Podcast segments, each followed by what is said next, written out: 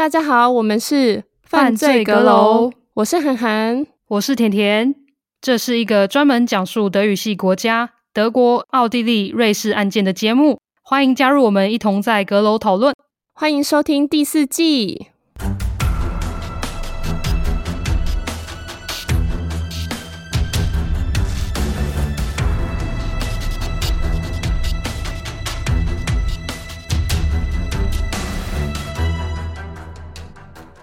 嗨，大家好，我是甜甜。嗨，我是涵涵。欢迎来到第四季的第二集。因为过去我还蛮常抱怨德国警方办案啊，还有一些公家机关的办事效率，那就有听众因此留言许愿，希望我可以讲一点德国人的好话，分享他们好的一面，然后帮他们加一点分。但是我跟先跟你们讲一下，就是其实德国人他们自己也很爱抱怨，好吗？就不是只有我我在抱怨他们。好啦，我今天要分享的案件。可以说是因为一位警官他的不放弃的精神，而且他想要给家属一个交代的这个责任感，所以最后才能在大家已经失去希望的时候，他还能在二十九年后破案。当初接触到这个案件时，我就觉得一定要分享，因为这个案子一定可以帮德国警察加分。这一集会提到轻生的念头或是行为。所以，如果在收听过程中会感到不适的话，那请大家跳过这一集。我也会提到我自己也不太认识的小镇名称，但是因为它跟故事有关系，所以我还是需要提到他们。那我就把这些地点制作成图片，欢迎大家到我们的官方 IG at Dark Crime Podcast 边看边听。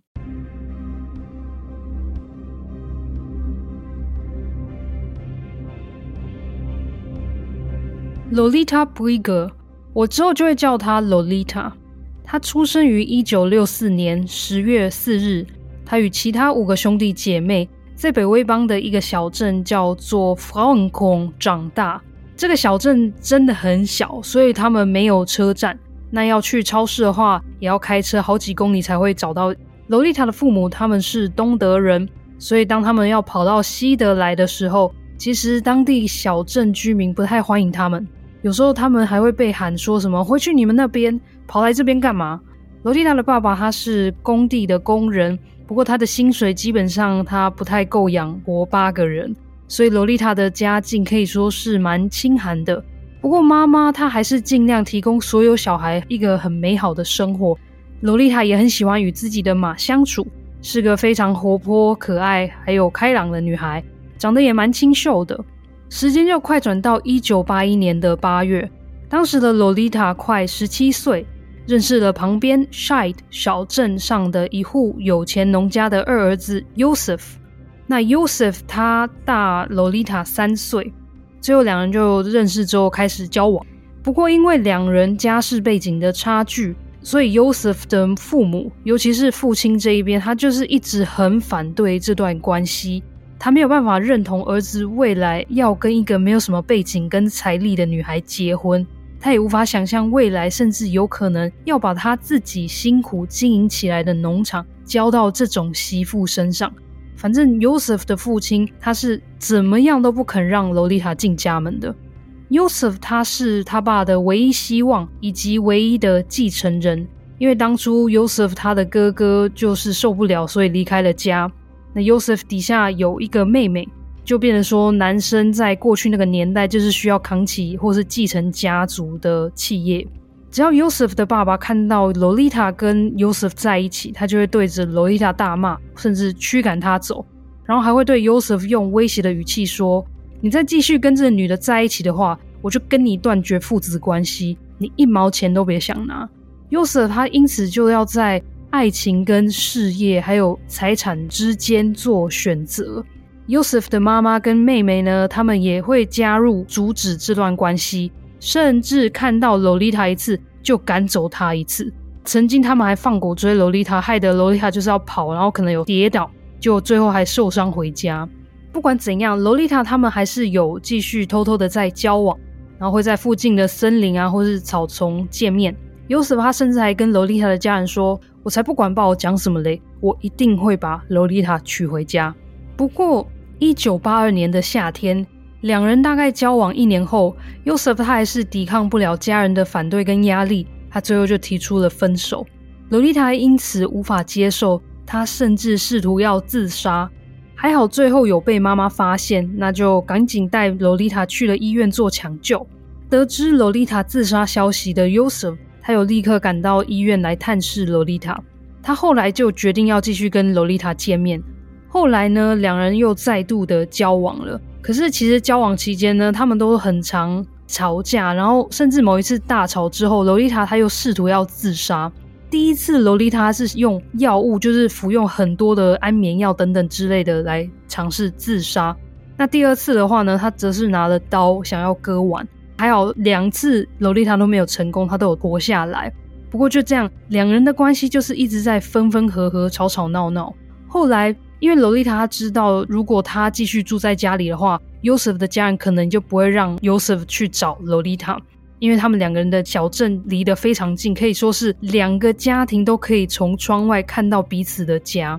后来成年的萝莉塔，她就决定要搬出去，搬到了一个叫做 Unkerhaft 的小镇，在那边她以缝纫师为职业。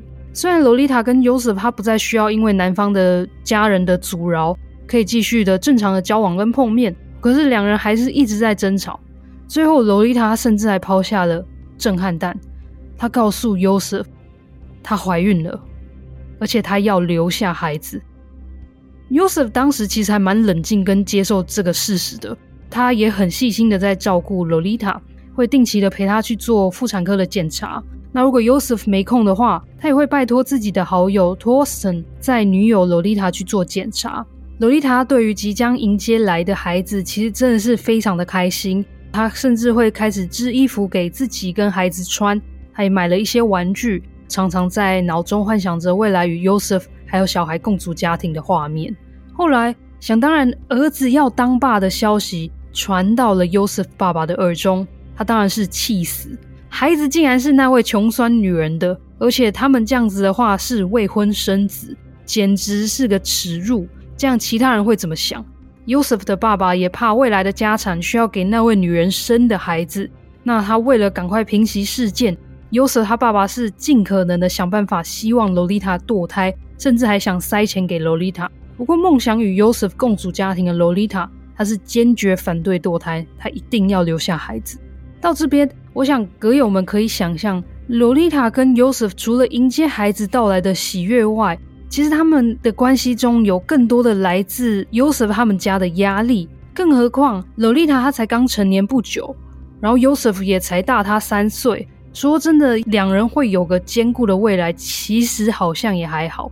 所以两人真的就是很常为了好多事情争吵不休。时间就来到了一九八二年的十月，这次两人吵架之后，Yosef 又再次的向萝莉塔提出了分手。两人当下大声吵架，吵到楼上的房东听到，然后后来下楼叫两位安静。那最后，Yosef 他才愤而离开萝莉塔的住处。虽然两人分手，但是萝莉塔肚子里的小孩当然还是 Yosef 的嘛。所以在一九八二年十一月四日，萝莉塔跟 Yosef 还有 Yosef 的爸爸，他们三个人决定要做最后一次的谈判，希望可以把事情讲清楚。当天中午，因为洛丽塔没有车，所以他的同事就载他去了 Yosef 他们家的农场要碰面。根据洛丽塔同事事后的说法，当时洛丽塔大约在下午一点的时候下车。洛丽塔要同事就是提早放他下车，他就自己想要走最后的两公里去 Yosef 他们家的农场。洛丽塔的同事就这样变成了最后一位看到洛丽塔身影的人。洛丽塔消失了两天后。因为他的房东一直没有看到他，然后他也没有去上班，所以房东最后就打电话给洛丽塔的家人询问他的下落。不过他的家人也不知道洛丽塔的去向。后来洛丽塔的妈妈通完电话后，他就立刻觉得事情有点不对劲，所以他就派了家中其中一位女儿去洛丽塔的住处查看。没想到他们在洛丽塔家找到了两封手写信，其中一封是给 Yosef 的，内容大致上是：对不起。但是昨天你对我说的那些话真的很伤人。不过没关系，我相信你应该跟我爱你一样，也一样的爱我。只要我走了，你的所有烦恼就会消失。祝你有个美好的新的开始。不过不要忘记我，还有你的孩子。我爱你。这封是洛丽塔的遗书吗？听起来很像诶，毕竟他之前曾经两次就试图自杀，然后留下遗书，好像也蛮正常的。从内容读起来，确实是很像一封遗书，所以警方其实当时也认为洛丽塔可能真的自杀了。主要就是像你说的，他曾经自杀过两次，加上 Yosef 可能这次真的要跟他分手，所以 Lolita 可能会觉得说自己无法独自抚养小孩长大，那最后干脆就与小孩同归于尽。但是因为警方一直还找不到 Lolita 的尸体，毕竟要自杀的话，然后又留下遗书，应该不太可能还要跑到一个让人家找不到的地方自杀，所以这个说法就渐渐的有点不成立。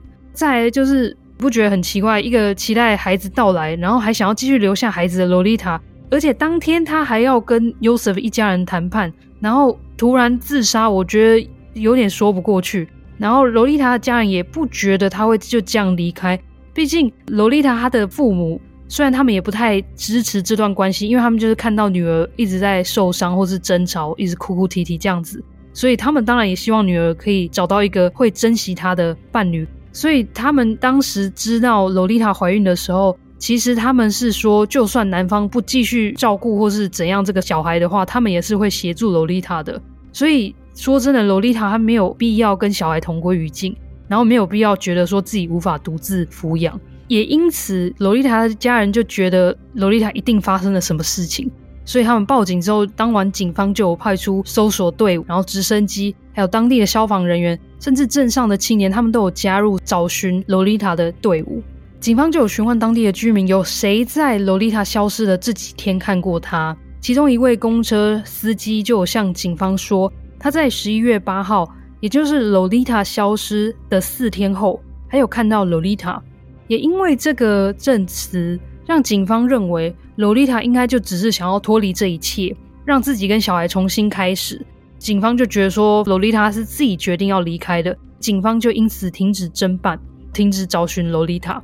可是萝莉塔的家人就深信她不可能会不告而别，而且她平时就算出去，他也不可能这么久都不跟家人联络，因为刚刚上面有讲，大概两三天没有跟家人联络，所以他们没有办法想象洛莉塔就这样消失了。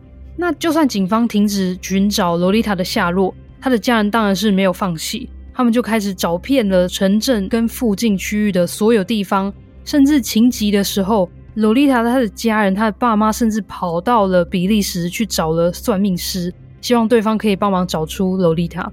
当时的算命师就跟他们说，洛丽塔还活着，可是他想要重新开始，所以叫他们家人不要担心。洛丽塔的家人曾经也一度向媒体寻求协助，因为警方那边就已经停止侦办。不过他们就是希望透过媒体可以让警方重启调查，或是让更多人知道这件事情。他们就是透过这样的方式，就是希望有人可以提供有用的消息。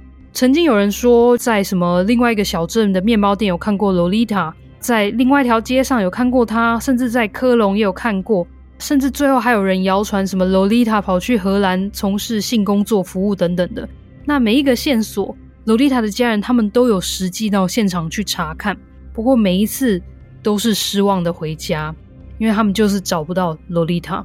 上头提到的荷兰谣言，甚至还是洛丽塔的前男友 Yosef 散播的。当时萝莉塔的家人得知的时候，真的是很不敢置信，毕竟 Yosef 他也曾经跟女儿在一起过，也是爱过女儿的。而且甚至还是女儿肚中孩子的爸，哎，怎么要这样子去散播这样的谣言？可是也因为 Yosef 这么做，萝莉塔的家人就觉得他是不是有要故意去干扰线索，让大家去分心之类的。然后萝莉塔妈妈就觉得说，会不会萝莉塔的失踪跟她的前男友 Joseph 或是他的爸爸有关？不过警方就是没有太认真去把 Joseph 当作嫌疑犯来做调查。因为警方就真的也没有找到任何证明 Joseph 跟萝莉塔失踪有关的证据，就这样子，萝莉塔失踪来到了第五年，直到一九八七年，当时检察官就是每几年他们就会把那些没有结案的档案再度去翻阅。那这位检察官看完萝莉塔的案子之后，就有别于五年前警方认为的自杀，这位检察官他觉得应该很有可能是他杀，所以他就重启了调查。他把证人全部再次的问话一遍，结果发现过去一九八二年的时候有一个蛮重大的失误。还记得我上头有说到，有位司机在一九八二年的十一月八日，曾经说在洛丽塔失踪四天后还有看到她。那最后发现记录被记错了，司机他是在洛丽塔消失当天，就是十一月四号看到她的。主要是因为十一月八号是礼拜一，这位司机他通常礼拜一都是休假的，所以他不可能在那时候还有开公车等等之类的看到洛丽塔。后来，警方自己其实也无法解释当时怎么会有这个错误，也因为这样子，让大家一开始认为萝莉塔是自己离开的，而非遇到什么事情。可是现在这个证词被证明错误之后，洛莉塔遇害的可能性就变高了。被再次问话的许多证人，大家都说洛莉塔跟 Yosef 还有他家人过去的关系不是很好，所以警方就开始把焦点放在 Yosef 跟他爸身上。他认为这两个人跟洛莉塔的失踪或是遇害应该有一点关系，而且 Yosef 可能是单独行动，或是有他爸的帮忙去处理掉他们家中的问题来源，然后去拯救他们家的名声，当然还有财产。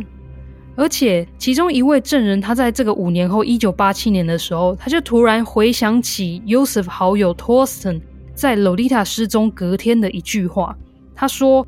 托斯他妈妈早上有问儿子前一晚跑去哪里了，因为他没有回家，怎么到晚上才见到人？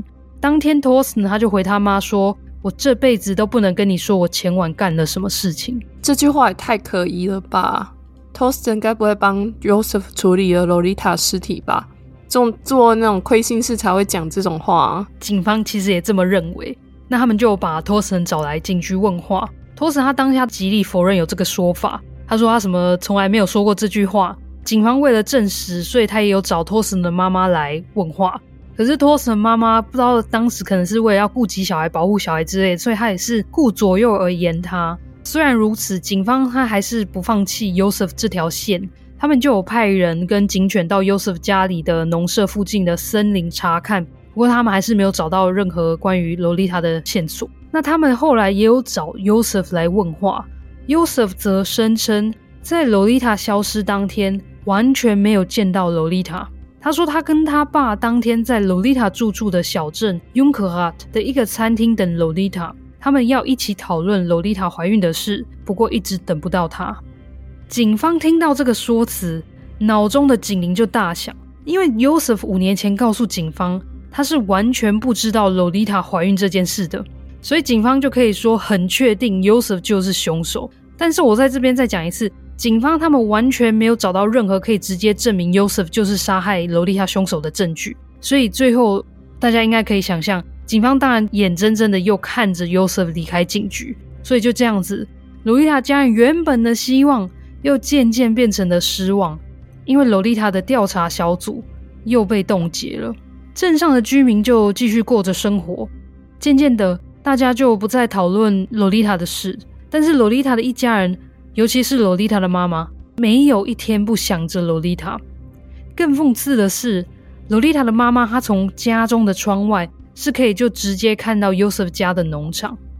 虽然她的妈妈深信女儿遭遇不测，而且应该就是这个 Yosef 干的，可是他还是没有失去希望，因为毕竟他们还是没有找到洛丽塔的尸体或是人嘛。他的妈妈因此就是从来都没有搬离开这个小镇。她甚至每晚在家中的窗户旁边点上一根蜡烛，她希望用这道光可以指引女儿回家，然后希望可以等到女儿回家的那一天。后来家中的儿女长大搬出去后，最后家中就剩下了洛丽塔父母。可是，在一九九六年时，萝莉塔失踪的十四年后，她的爸爸过世了。家中最后就只剩下母亲孤单一人，她就每晚真的守在窗边，点上蜡烛，希望可以等到女儿的回家。那我们现在就把时间快转到两千零二年，萝莉塔失踪将近二十年了。原本以为萝莉塔的案子可能就变成了冷案吧，不过一位叫做 Wolfgang 叔的警察，当时他刚到推尔特里尔的刑案部门，所有的案件中。书警察他最喜欢的就是悬案，在翻找过去悬案档案时，他一翻到洛莉塔的案子，不知道为什么深深的对这个案子感到有兴趣。尤其是他当时女儿的岁数刚好就跟失踪当下十八岁的洛莉塔相当，所以他就很好奇，为何一位刚成年的怀孕女孩会突然消失，到底发生了什么事情？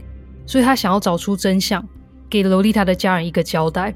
他不希望萝莉塔的妈妈要这样子一辈子就带着这个不确定的想法过生活，永远都不知道自己的女儿到底发生了什么事情。警察叔决定继续调查萝莉塔的案子后，他有特地去萝莉塔出生长大的小镇去找他的家人谈话，尤其是跟萝莉塔的妈妈聊。萝莉塔的妈妈得知有警方对自己女儿的失踪感兴趣时，然后要再重启调查时，真的是非常的开心，因为他的内心又再度燃起了希望，直觉这次告诉他，应该真的能找到女儿。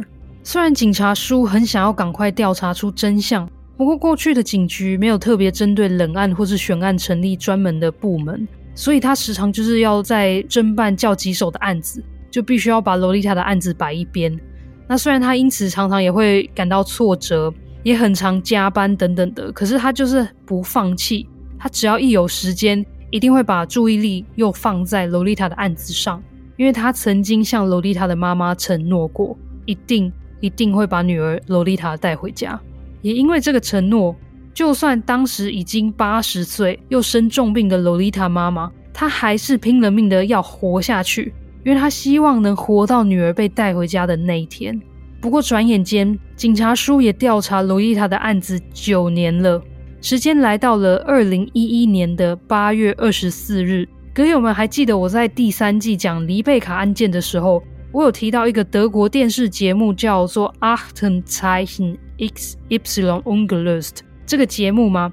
这个电视节目它会分享一些还没有破案的案子，他们希望播出来后会有观众可以提供线索，协助警方破案。警察叔调查九年后，他还是一直没有找到任何重大的突破，所以他在洛丽塔已经消失快二十九年的时候，他想要赌最后一把，上了这个好几百万人会收看的节目，希望可以得到一些线索，协助调查。因为他听说，在洛丽塔跟 Yosef 的家乡，镇上的居民每周三一定都会打开电视看这个节目，而且当时有预告说他要上节目嘛，所以你想，所有的镇民当然都在很好奇，说：“诶，这是案子都已经过了快三十年，现在还上这个电视节目，是不是有什么新的进展？”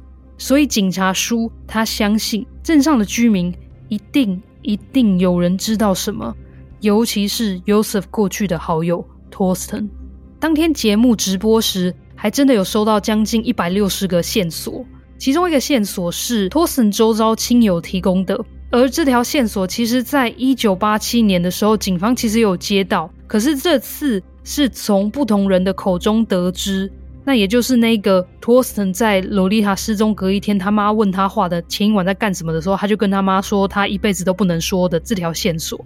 因为竟然是有两个不同的人说，也就是说这件事应该是真的存在，所以警方后来有在二零一一年九月八日有把托斯滕再找来警局一趟说明。就算警察叔多次向托斯滕表示，因为案发已经过了这么多年，就算他是协助参与的共犯或是知情人士，也已经超过了追诉期，所以其实他不会被起诉。可是托斯滕他一直还是坚持说他跟洛丽塔的案子一点关系都没有。警察叔他也很确信托斯他知道个他很需要的线索。可是警察叔他需要这个线索，需要这个口供，才能让案子有突破。所以他当时就灵机一变，他就用了另外一种方式，试图要突破托斯滕的心防。托斯滕到案说明时，当时的他其实有一个跟洛丽塔失踪时差不多大的小孩。也就是十八岁的一个女儿，所以警察叔就很诚恳地跟托斯滕说：“你的女儿也跟洛丽塔失踪时差不多大。试想今天是你的女儿失踪了，没有人知道她的去向，你也不知道你女儿在哪里。但是世界上其实有那么一个人，这个人他知道你女儿在哪里，可是这个人他不愿告诉大家，不愿告诉警方协助破案。”听到这边，托斯滕的内心。开始动摇，他向警察叔说：“他是不是他口中的那个人？”警察叔只回了：“只有你，只有你能帮上忙，没有其他人了。”托森想了想，后来终于开口说出了那个藏在他内心将近三十年的秘密。以下是托森陈述萝莉塔遭遇的版本：一九八二年十一月五日，托森他正在他好友 Yosef 农舍家里帮忙。当下的他知道 Yosef 跟萝莉塔分手了，可是他当时不知道萝莉塔已经失踪。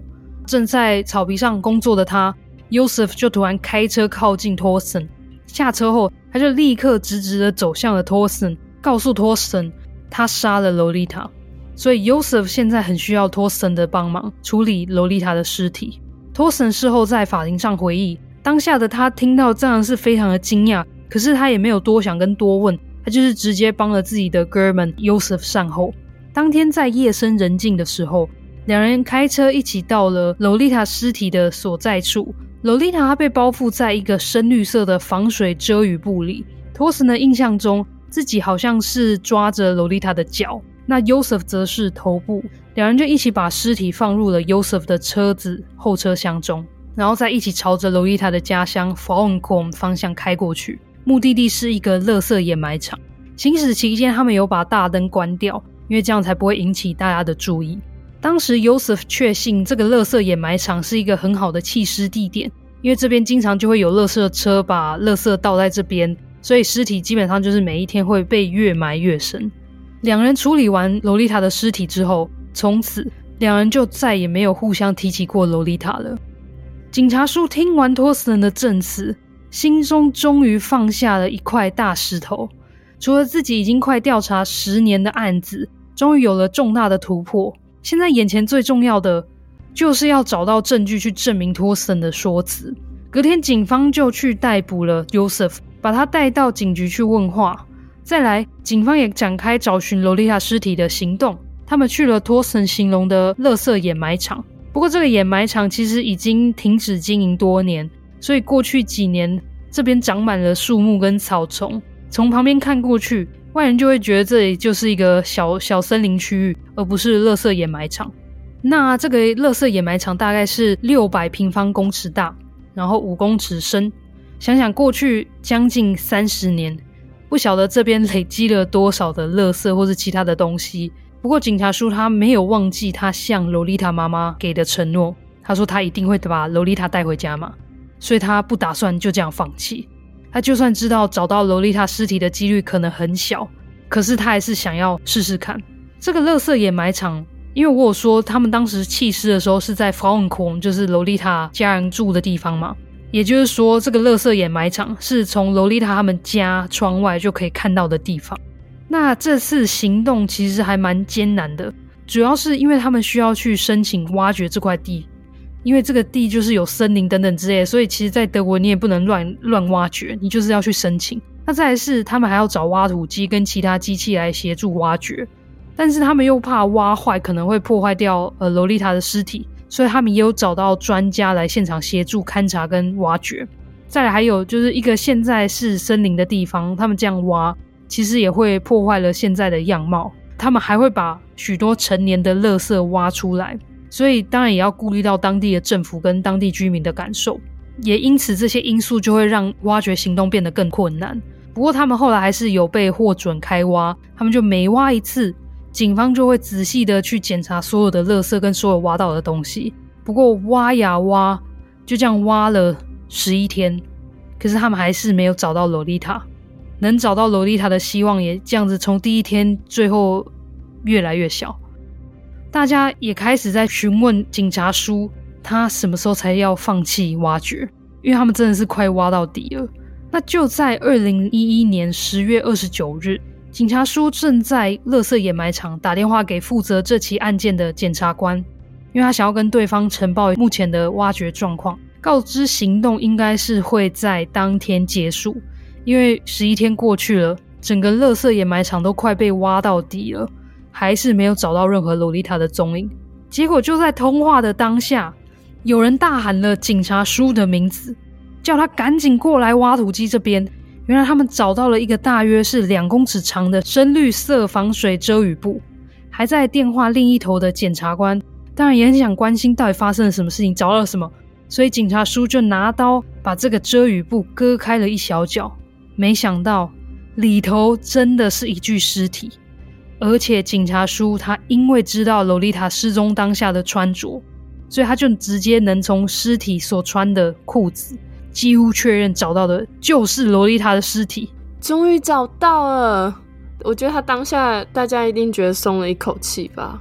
而且幸好是还有那个防水袋，然后让大家还比较好找。可是真的要挖一个你说像小山一样的洞，就是以前是垃圾掩埋场的这个地方，三十年，我觉得挖十一天也是很正常的。真的能找到的时候，当下我觉得那个警察叔一定觉得说，就是那种皇天不负苦心人的感觉。还有就是真的可以给。家人一个交代，就是他当初承诺他洛丽塔妈妈的事情，他终于完成了。对，就像你说的，这个遮雨布，我觉得好处是因为当时找到的时候，当然呃已经骨肉分离了啦，嗯，但是骷髅头还蛮完整的，加上又有这个塑胶袋，可能有防风、防雨、防水等等的，所以才能让萝莉塔的衣服还算保持的完整。警察叔他当时真的是哇，松了一口气，因为他终于。终于找到萝莉塔了。他人还在现场的时候，他就立刻打电话给萝莉塔的家人。当时接电话的就是萝莉塔的姐姐。警察叔还没开口，姐姐就说：“你们找到他了吧？”还真的嘞，那家人也有预感。那他们就真的非常感谢警察叔，因为他们真的把萝莉塔带回家了。姐姐是不是有那种心电感应呢？就是有时候人对于这种事情都特别会有那种特殊的感觉。所以当他收到电话的时候，他不会觉得说是哦，他们已经挖空了，然后没有找到，反而是觉得是他们找到他妹妹了。其实我现在讲一讲，我觉得警察叔跟他家人啊，就是一种缘分，就是所有的案件，就是他破案的时候，我觉得就是一个缘分，感觉好像内心有心灵相通的那种感觉。而且我觉得警察叔跟洛丽塔也有缘分，就是要不然他不会从这么多的案件中。找到这个案件，然后然后很坚持的把它破案，然后也找到他。因此，洛丽塔的家人他们就终于可以送洛丽塔最后一程，这样洛丽塔的最后不用在垃圾堆中。现在她则是安详的躺在爸爸的旁边。萝莉塔的妈妈她也可以不用再每一天点一根蜡烛放在窗边等女儿了，因为萝莉塔的妈妈这蜡烛一点，真的点了将近三十年。我相信萝莉塔妈妈应该是都过了那么多年，她应该也觉得是凶多吉少，只是可能还有一点希望吧。然后而且还没有找到，我就找到之后，就算只是找到尸体，女儿没有活着回来，但是她心里也是，就是这件事情也是有比较放下去了。对啊，她其实一开始就真的觉得 Yosef 对洛丽塔做出了什么事情。所以他大概就真的心里有准备，女儿一定是遭遇到什么事情，甚至可能没有活着了。嗯，可是他还是不放弃希望，还是有那么一点认为女儿总有一天会回家。那今天就算不是活着回家，可是过世了也要看到尸体啊，也要让她安息。没错，因为他他点那个蜡烛，就是有点想要指引女儿回家。所以不管女儿是肉体上还是灵魂上，就是其实最后萝莉塔还是有回家的。哇，讲到这里我就有点鸡皮疙瘩了，真的。好，讲到这边找到萝莉塔后，大家别忘了事件还没有落幕，因为 Yosef 凶手还未被审判嘛。二零一二年三月六日，当时五十岁的 Yosef 他被以谋杀萝莉塔起诉。出庭时，Yosef 他穿了一套黑色西装，全程他用资料夹去遮住脸部，那外界能看到的就是那一双又短又粗糙的双手。然后那一双应该就是杀死萝莉塔的手。法院他们是推测，Yosef 他应该是用铁丝勒死萝莉塔的，因为在发现萝莉塔尸体的时候，因为在发现洛丽塔应该是说遗骸的时候，有发现铁丝在脖子这边。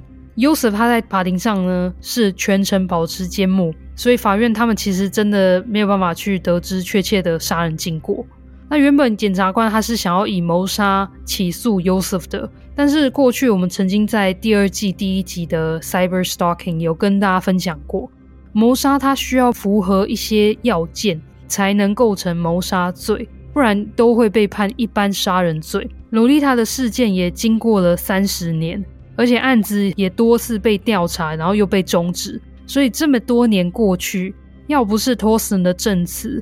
警方他可能也还无法找出凶手，或是找出洛丽塔。所以检察官出庭时，他们确实没有太多的证据，或是可以说根本没有什么证据能让洛丽塔的案子被以谋杀成功起诉。所以在经过几个月的审理后，二零一二年六月十一日，就算法院确定 Yosef 就是杀死洛丽塔的凶手。但是法院只能判他一般杀人罪。不过，涵涵，你猜一下，你你知道德国的一般杀人罪追诉期是多少吗？我记得好像是二十年。没错，就是二十年。这个案子已经过了三十年了，所以就是完全没有办法对他，他完全是不需要服刑的。没错，有物证、有人证，他也是不需要服刑的。对，所以 Yosef 他就被放行了。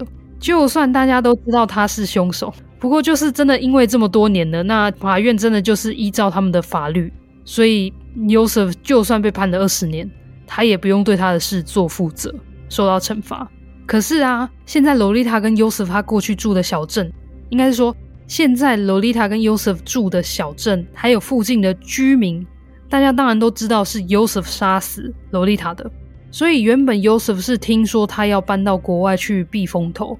不过后来好像又改变主意，还怎么样？反正他最后就继续住在他那个承接家里农舍的那个家中。那 Yosef 的家就时常后来多次被人用喷漆喷上了“杀人犯”的字样。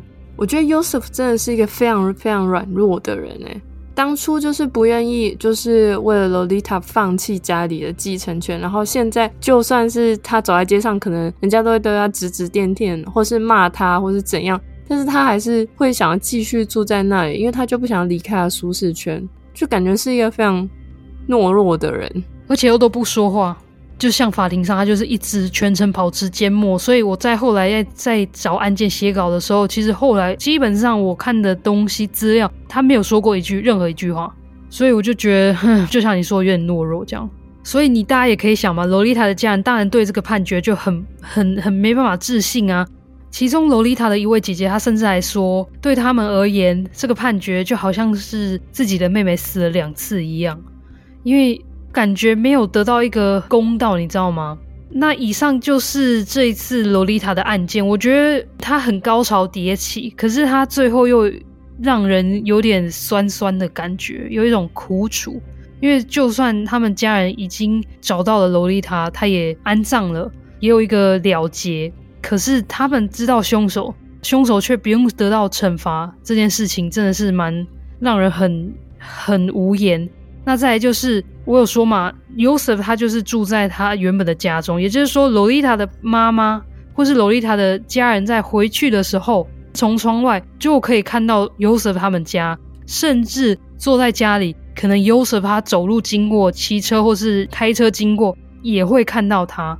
所以那种是你很想要替你的家人或是女儿、妹妹出一口气，可是你又不能干嘛？我觉得萝莉塔的家人算是也蛮冷静的，每天这样子看到凶手，然后你就知道他是凶手。虽然没有证据，但是他们也完全没有什么过激的行为。我觉得真的是算冷静的。然后你说的他的家人的部分，因为后来其中一个姐姐有比较常上电视跟受访。她在讲述的过程中，当然偶尔还是会有一些比较愤怒的表达的情况，可是她从来没有真的生气，或是觉得乱骂人之类，他就也没有骂人。所以必须说，萝莉塔的家人确实冷静外，我觉得那种情操是没有很多人可以达到的。然后这一集里面最应该要大力称赞的是警察，没有放弃的警察。哎、欸，对，差点一直在讲他家人，一直没有讲那个警察叔。警察叔他叫做 S C H U，、啊、所以大家不要讲说，哎、欸，你是在讲警察叔叔吗？没有，他叫警察叔。我刚刚在听的时候，也有一直在讲，嗯，警察叔。我后来就不知道要怎么讲，因为 Wolfgang 叔就有点太长。我想说 Wolfgang 叫警察，直接叫名字，我不认识他又怪，所以叫他警察叔。嗯、对他真的是从一开始他去找他家人之后，罗丽塔家人之后。其实我听过很多不同的，不管是悬案，或是家人最后有受访，或是受记者受访的这种案子啊，一个记者或是导演或等等之类，他们纪录片导演什么要去让家人在镜头前或是在录音机前面再去这么多年过后还可以分享出来，其实是一个很难的事情。所以也就是说，他要么是真的很诚恳，然后取得了家人的信任，才有办法做到这件事。诶，对啊。我觉得就是真的是一种缘分呢、啊。虽然这样讲好像有点怪力乱神，但是我觉得反正就是他真的是跟这个家人有缘分，才会就是继续一直追查这个案子。他也追了十年，不是吗？对啊，对啊，也是很久诶，一个警察要追一个案子十年，而且是这么多年以前的案子。对，所以真的是很感谢有这么认真的警察。以后如果还有类似的案件的话，我再多分享。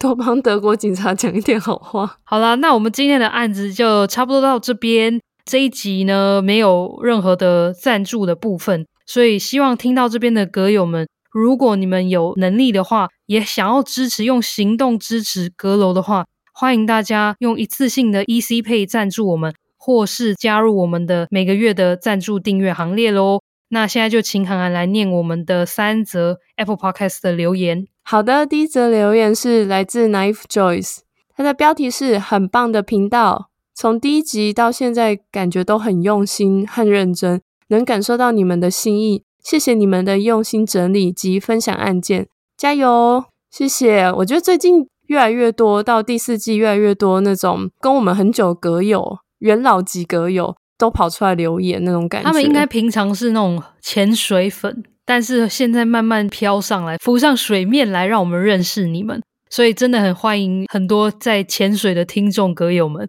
请赶快来留言，因为不然我们留言也不多，也没办法在这边跟大家闲聊。所以谢谢 Joyce。第二则留言比较少见，是来自日本的 Cat Me，他的标题是“好喜欢阁楼”。最近突然发现这个节目真的好有趣，每次听到开头就开始期待。最喜欢黎贝卡那一期。希望以后也可以常听到这种悬案或是比较匪夷所思的案子。爱你们，然后一个爱心猫咪，我觉得他是不是很喜欢猫咪？应该是，连那个就是 emoji 都有猫咪，然后名字也是，真是猫奴。但是悬案哦，嗯，这个甜甜来讲好了。后来决定，我现在决定，我每一季要讲一集悬案，因为我第四季找到一集还蛮酷的案子，他现在还没有被破，可是他可能有新的线索。错综复杂，然后很特殊，所以我还蛮期待要跟大家分享。那大家就继续听下去。好，那就请大家继续收听哦。反正之后甜甜会再写几个悬案。第三则留言是真实犯罪狂粉，他的标题是很棒的 True Crime 节目。身为超爱各种真实犯罪节目、改编影集与纪录片的狂粉，意外找到犯罪阁楼，听你们分享很多相对少听到的案件，觉得非常棒。也很喜欢韩寒的反应，很像把听众的心声讲出来，替听节目的自己发声的感觉。话说，曾经去德国旅游时候，租车遇到意外，处理过程中深感当地人的消极与冷漠。可能我们不会说德文，然后又刚好没遇到好人，觉得德国真的是一个跟我们民族性差很多的国家。身为海外旅居的主持人们也辛苦了。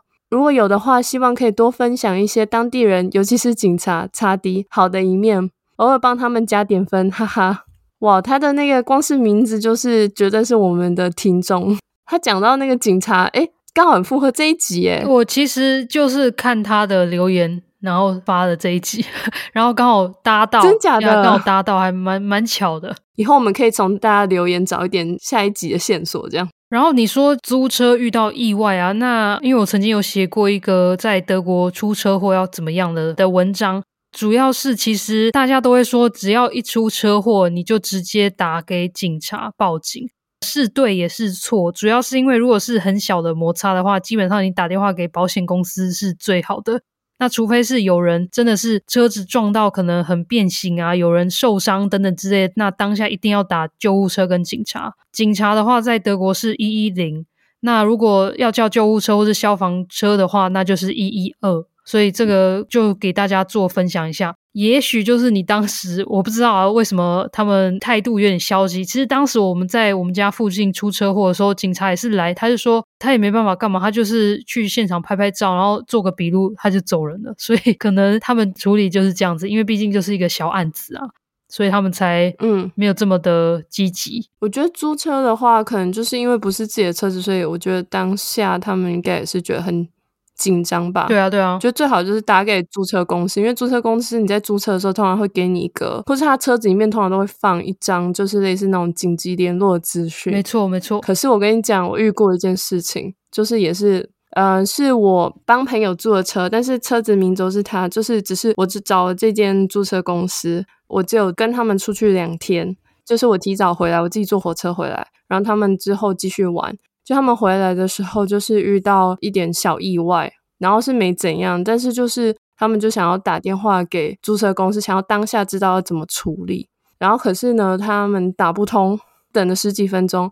然后我也打其他的，就是因为那时候已经六七点了吧，反正就是我也试试图联络其他人。就你知道吗？我就是还打到瑞士去，我根本就不知道那个是瑞士的电话，我不知道为什么他会突然被转到瑞士去。反正我就是打奥地利的电话。反正就是过程非常的离奇，然后后来还是没有解决，后来我们就直接开车回来了。后来我朋友就只好，就他也没有办法在高速公路上一直等，他就直接开车回来了。就是幸好是我没有买全险，然后后来他们就说哦，没问题，因为我们有保全险，所以他们不会索赔这样。大家在欧洲租车一定一定要保全险，不要想说那一天可能因为全险其实蛮贵的，你一天可能多个三四十欧。但是绝对不要觉得要省钱就不要保全险，因为它有分很多险，最基本的就是比较便宜的，大概就是如果轮胎破了，你都要自己付钱，然后你就大概想一下一个轮胎多少钱。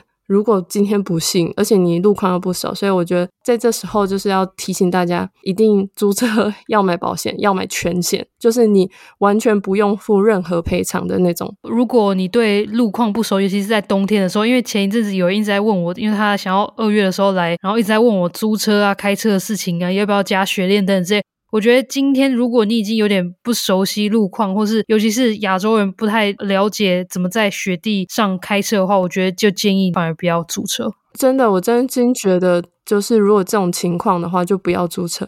而且还有就是，你从来没有开过山路的话，像是那时候我朋友要来，我们是要去哈休塔特，就是台湾人都很喜欢去的地方。但是我知道那边就是很长一段会是山路，那时候我就很认真的问我朋友，你有没有开过山路？如果你在台湾有开过山路，那没问题。如果今天他是一个就是已经很久没开车的人，我会觉得就坐火车，就是花很多时间也没关系，安全最重要。这则留言让我们延伸了好多的话题，但我觉得这个很重要，也是要讲一下。好，那我们就谢谢这三位歌友们的留言，那也希望大家来多留言或是多赞助节目支持我们。那我们下次见喽，拜拜，拜拜。那我们下次见，我们是。Dark Crime 犯罪阁楼。